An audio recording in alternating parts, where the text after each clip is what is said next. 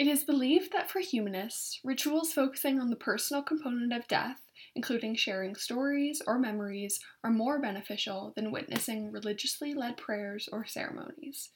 This is the freedom of a humanist ceremony. The event is focused and held to center the individual's life, not a ceremony that focuses the person's relationship with a god, as many religious funerals do. Because there are no set rules or requirements for a humanist death ritual, they can be planned completely according to the person's beliefs and wishes. The person can even choose to pre plan their memorial, and options to commemorate loved one's passing are endless. Depending on circumstances of death and plans for the body, such as body donation to a medical school, open casket funeral, or cremation, this may affect the celebration of life options. As science believing people who care deeply for the environment and the flourishing of living beings on our planet, some humanists may wish to have their body returned to Earth in a symbolic and eco friendly way. Green burials involve wrapping the body without any embalming chemicals in a biodegradable shroud and casket.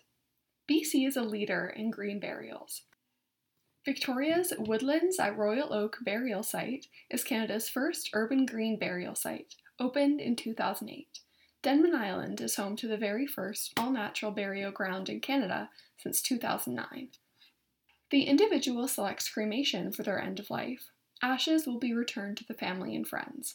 There are so many creative ways of keeping or dispersing the ashes of a loved one, ranging from sentimental to functional. A few examples include placing them in a biodegradable urn with seeds to grow a plant or tree, such as the Bios Urn, glass jewelry into a painting, or pressed into a vinyl record of their favorite song. Note that there are no regulations in BC regarding scattering ashes, so they may be dispersed anywhere on land, sea, or air. Be aware that if on private property, it is best to receive permission from the landowner and consider the long term effects, as future generations may wish to travel to this place. The scattering of ashes in a special place and creating a landmark in a separate place could also be considered. A humanist celebrant, non religious pastoral carer, or end of life doula can help plan and carry out a memorial or funeral service. BC Humanist has a list of celebrants on our website. During the long term process of grief, there are so many ways to honor the lasting memory of a loved one, such as creating a legacy project, planting a tree or garden in your backyard with their favorite plants, making a donation to a cause that mattered to them, keeping a symbol or token of their memory and love, such as a stone, origami animal, clay with their thumbprint or jewelry, or learning an activity or dish that connects you to them. Whatever way you decide to commemorate their life is valid.